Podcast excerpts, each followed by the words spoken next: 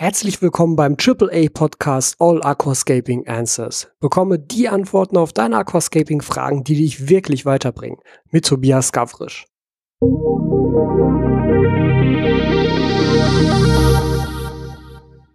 Und damit herzlich willkommen zu Folge 34 des All Aquascaping Answers Podcast mit mir, mit Tobias Gavrisch. Und heute mit einer Frage auf Englisch und zwar von Ciprian. Ich hoffe, das habe ich richtig ausgesprochen. Und er versteht offenbar Deutsch, aber schreibt es vielleicht nicht ganz so gut oder spricht es nicht ganz so gut. Deshalb lese ich euch einmal die Frage auf Englisch vor und übersetze sie danach nochmal ins Deutsche. Please excuse me because I will write in English, but my German is not so good yet. I would like to ask you, how long should we keep escaped tag? Or better, how long does it last? After some time, even trimming is not helping anymore. The escape will start to fade its original idea and will become something else. I guess trimming, removing the plants from the soil and after planting the tops again, you can add some time to the life of the scape. Thank you for your time. Also, Ciprian fragt hier, wie lange kann man so ein Scape eigentlich stehen lassen? Und das Ganze geht auch so ein bisschen in so eine philosophische Richtung, weil die Frage ist eben auch, wenn ich immer wieder trimme und immer wieder neu einsetze, ist dann die ursprüngliche Idee des Scapes irgendwann überhaupt noch gegeben? Also ich verstehe das jetzt so, dass die Frage im Endeffekt zweigeteilt ist. Einerseits, wie lange kann ich ein Scape auf dem Stand halten, so wie ich es mir zu Beginn sozusagen vorgestellt habe? Und andererseits aber, was passiert, wenn sich das ändert? Was ist das dann? Ist das noch mein Scape oder ist das vielleicht etwas anderes? Und wie sollten wir damit umgehen? Meine Ideen dazu ist ähm, einerseits jetzt erstmal eine eher technische. Die Frage, wie lange hält so ein Scape? Diese Frage bezieht sich ganz häufig immer darauf, wie ist das eigentlich mit dem Soil? Zerfällt das nicht irgendwann? Gibt das irgendwann keinen Nährstoff mehr ab? Wie ist das eigentlich? Wie lange kann ich das behalten? Und da habe ich schon immer mal so nebenbei immer was zu gesagt. Ich glaube, da habe ich nie explizit ein Video oder jetzt hier eine Podcast-Folge zu gemacht. Deshalb nehmen wir das jetzt einfach mal hier mit auf. Und zwar geht es ja um die Frage, wie lange hält denn Soil? Und man muss einfach sagen, dass wenn man Soil vernünftig benutzt und damit vernünftig umgeht, dann hält Soil eigentlich so lange, wie es halten kann. Also das beste Beispiel ist ja immer das große Becken von Amano, dieses 4-Meter-Dingen, das jetzt irgendwie schon, weiß ich, 15 Jahre, glaube ich, steht, mit Soil. Da wurde natürlich am Boden immer mal wieder was gemacht. Da wurde zum Beispiel zwischendurch auch mal neues Zoll draufgeschüttet. Der ursprüngliche Boden ist aber weiterhin da drin. Also es war nie der Fall, dass das Ding komplett leer gemacht wurde und der Boden ausgetauscht wurde, sondern es wurde immer nur ergänzt von oben sozusagen. Dahinter steht, dass Soil ja aus gebrannten Erden besteht. Also diese kleinen Kügelchen, das ist eine gebrannte, getrocknete Erde, die dann zu dieser Kugel zusammengepresst wurde. Das sieht man ja auch ganz leicht, wenn man Soil mal in die Hand nimmt und es zerreibt, dann kriegt man wieder Erde im Endeffekt. Das machen wir uns ja zunutze, wenn wir so einen Babikusa-Ball gestalten, wo wir das Soil ja nass machen, zermatschen und dann im Endeffekt einen Erdball formen. So, dieser Zerfall von Soil tritt aber eben nur auf bei mechanischer Belastung. Das heißt, wenn das Soil einfach so irgendwo liegt, und selbst wenn es im Wasser liegt, dann wird es erst einmal nicht zerfallen, sondern es zerfällt erst dann, wenn wir es bewegen, wenn halt mechanisch auf das Soil eingewirkt wird. Das kann jetzt in einem Scape natürlich alles Mögliche sein. Das kann sein, wenn wir ab und zu mal neue Pflanzen setzen. Dann stechen wir mit der Pinzette in das Soil rein, belasten es dort mechanisch und dort wird es schneller zerfallen. Das kann passieren, wenn wir Hardscape umsetzen oder Hardscape rausnehmen, neues Hardscape reinsetzen. Gerade bei schweren Steinen, wenn ich so einen schweren Stein in das Soil drücke, natürlich komprimiere ich das Soil an dieser Stelle und natürlich zerfällt mir das Soil an dieser Stelle. Logisch. Das kann auch passieren, wenn ich zum Beispiel versuche, den Bodengrund sauber zu halten, indem ich ihn absauge. Auch da wird mechanisch beansprucht. Auch da gibt es dann eben Stellen, an denen das Soll potenziell schneller zerfallen kann. Mein Anspruch an dieser Stelle ist es also, dir sozusagen mitzuteilen, das Soll muss nicht zerfallen, wenn du halt vernünftig mit deinem Aquarium umgehst, wenn du es vernünftig gestaltest und wenn du es nach dieser Gestaltung, zumindest den Bodengrund, so wenig wie möglich anfasst. Das Ziel wäre also, du setzt ein Hardscape, füllst Soil außenrum, pflanzt ein und danach fasst du diesen Bodengrund nie wieder an. Und dann hält Soil auch sehr, sehr lange. Dann sehe ich persönlich kein Problem da drin zu sagen, Soil hält drei Jahre, Soil hält fünf Jahre. Ich muss natürlich auch dazu sagen, dass ich persönlich so ein Aquarium noch nie so lange stehen hatte. Deshalb bin ich nicht hundertprozentig die beste Person, um das halt auch wirklich objektiv beurteilen zu können, weil ich habe diese Erfahrung schlicht und ergreifend. Das, das muss dir bitte einmal bewusst sein an dieser Stelle. Das Becken, was bei mir bisher am längsten stand, stand ein Jahr. Ich habe da ja auch schon ein paar Mal drüber gesprochen. Mir persönlich bedeutet Aquascaping auch dieser Prozess der Neugestaltung. Und deshalb ist eigentlich nach spätestens nach einem Jahr bei mir einfach Schluss, weil dann ist mir das Scape zu langweilig. Dann will ich dort etwas Neues machen. Und im Zuge dieser Neugestaltung wird natürlich auch der Boden komplett ausgetauscht bei mir. Deshalb, wie gesagt, ich persönlich keine direkte Erfahrung mit Scapes, die irgendwie fünf Jahre stehen sollen. Aber ne, rein, rein theoretisch jetzt eben, wenn du das Zoll nicht benutzt, wenn du es nicht bewegst, wenn du es nicht mechanisch beanspruchst, dann sehe ich kein Problem da drin zu sagen, das hält auch fünf Jahre. Das ist jetzt der eine Teil. Der andere Teil ist natürlich, wie behalten wir es denn so lange auf diesem Stand? Und da hat Ciprian einen ganz interessanten Punkt angeführt, nämlich after some time even trimming is not helping anymore. Also nach einer gewissen Zeit hilft selbst das Zurückschneiden nicht mehr. Und das stimmt, weil je nachdem, was man für eine Pflanze hat, kann man sie nicht ausreichend zurückschneiden, um sie auf diesem Niveau zu halten, über Jahre hinweg, was man gerne hätte oder wie man sich das Ganze vorstellt.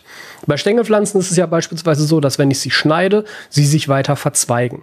Das ist am Anfang etwas, was wir wollen. Natürlich, wir wollen es dichter haben, wir wollen es buschiger haben, wir wollen da schöne Formen rausschneiden können, ganz klar.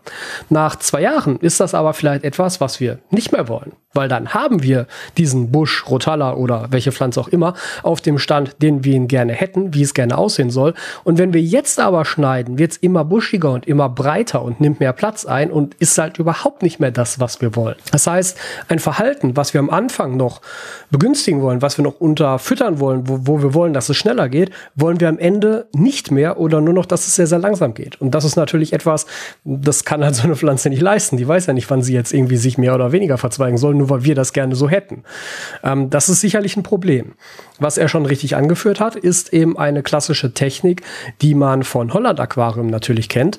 Dort ist es ja so, dass wir immer möglichst gesunde, schöne Stängel haben wollen und deshalb werden die Stängelpflanzen dort auch nicht getrimmt, sondern sie werden ja also doch getrimmt. Klar, man schneidet Kopfstecklinge ab und dann reißt man aber die komplette Pflanze von unten wieder raus aus dem Bodengrund und pflanzt nur diesen abgeschnittenen Kopfsteckling wieder ein. Auf die Art und Weise hat man nämlich einen sehr schönen, sehr sauberen, sehr gesunden neuen Kopftrieb, der ja dann auch wieder Wurzeln bildet, weiter wächst. Und dann passiert bei dem, beim nächsten Rückschnitt genau das Gleiche. Das ist eine scheiß Arbeit. Ja, das ist zum Beispiel eine Arbeit, auf die ich persönlich keine Lust hätte, was der Grund ist, warum ich bisher nie versucht habe, ein Holland-Aquarium zu pflegen, weil dieser Pflegeaufwand mit dem Schneiden, Rausreißen und wieder neu einsetzen ist mir einfach viel zu hoch. Jetzt ist natürlich das Problem, dass diese beiden Faktoren, die ich jetzt genannt habe, sich ja auch so ein bisschen gegenüberstehen. Auf der einen Seite sagen wir, okay, damit so ein Aquarium möglichst lange stehen kann, mit Säul, darf das Säul nicht bewegt werden, idealerweise.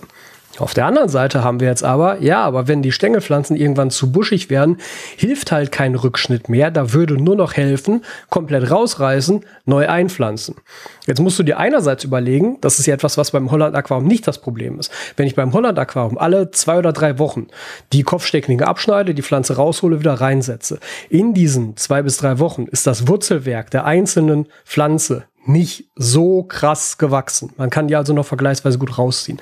Wenn ich jetzt ein Aquarium hier habe, was da seit neun Monaten steht oder seit einem Jahr steht und jetzt ist mir zu viel, jetzt muss diese Stängelpflanze weg, jetzt nehme ich schöne Kopfstecklinge und versuche jetzt diese Stängelpflanze rauszuholen.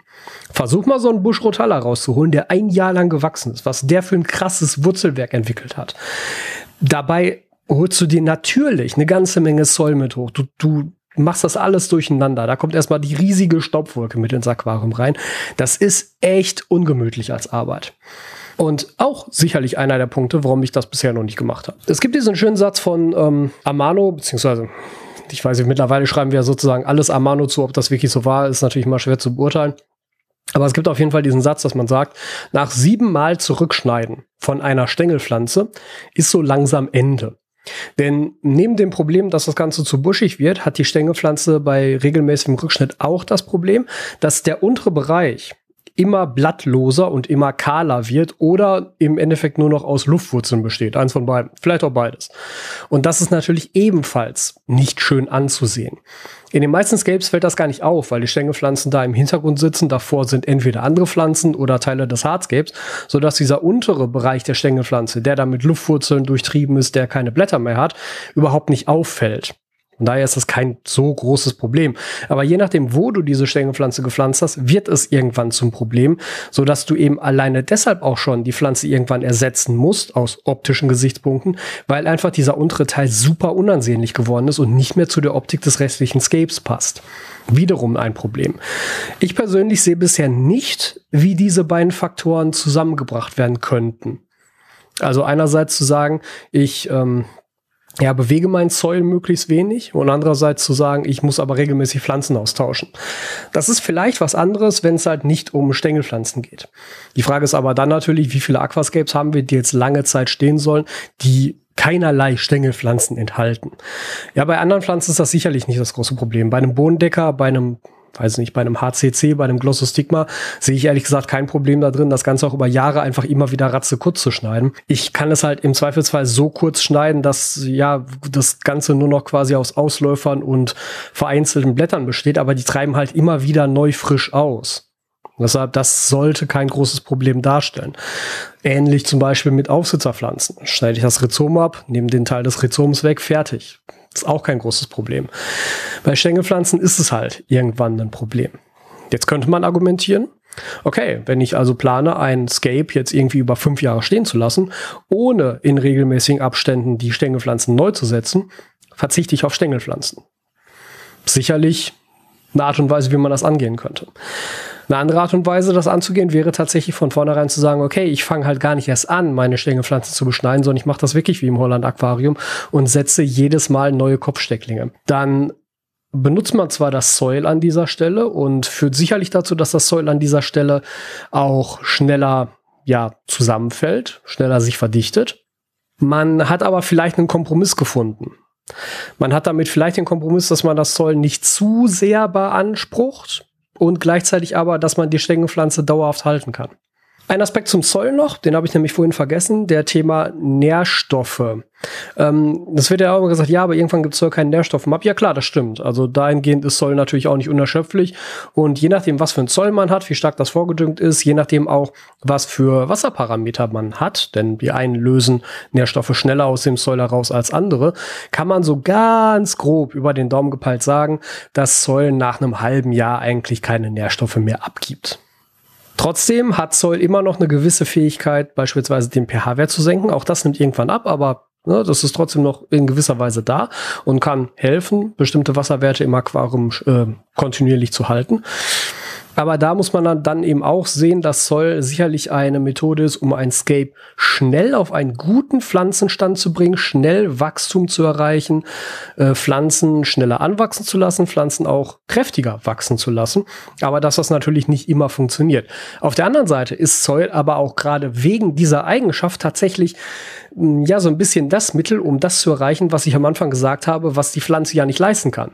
Ja, wir wollen, dass am Anfang alles schön schnell wächst, schön kräftig wächst, schön buschig wächst und sich ausbreitet und später wollen wir das nicht mehr.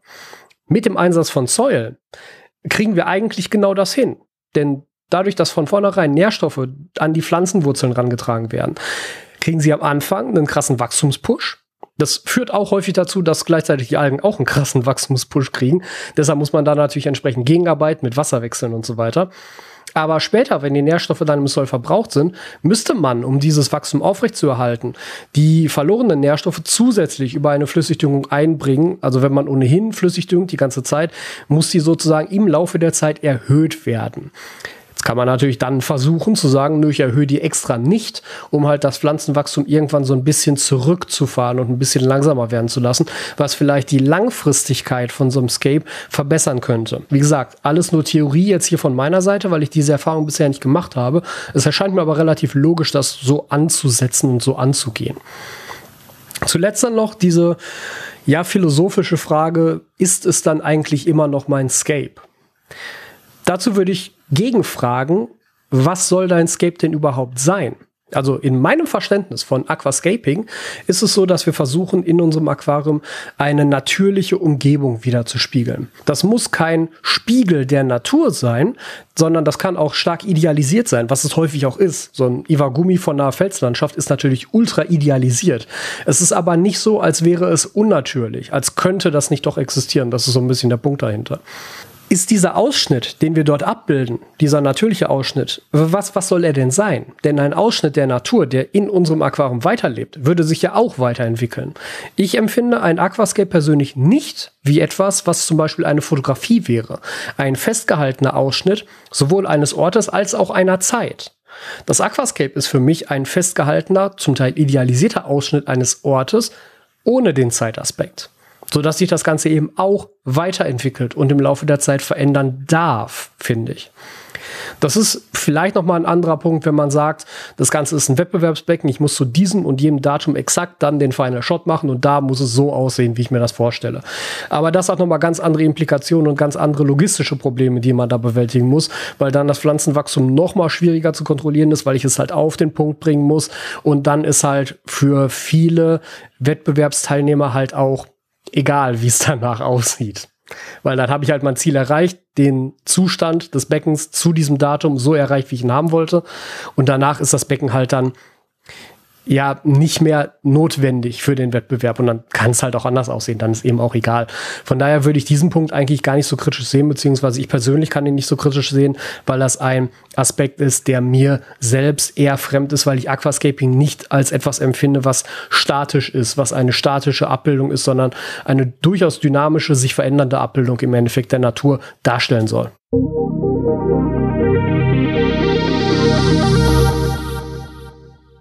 Wenn du keine Folge des AAA Podcasts mehr verpassen willst, dann abonniere diesen Podcast auf iTunes oder im Podcatcher deiner Wahl.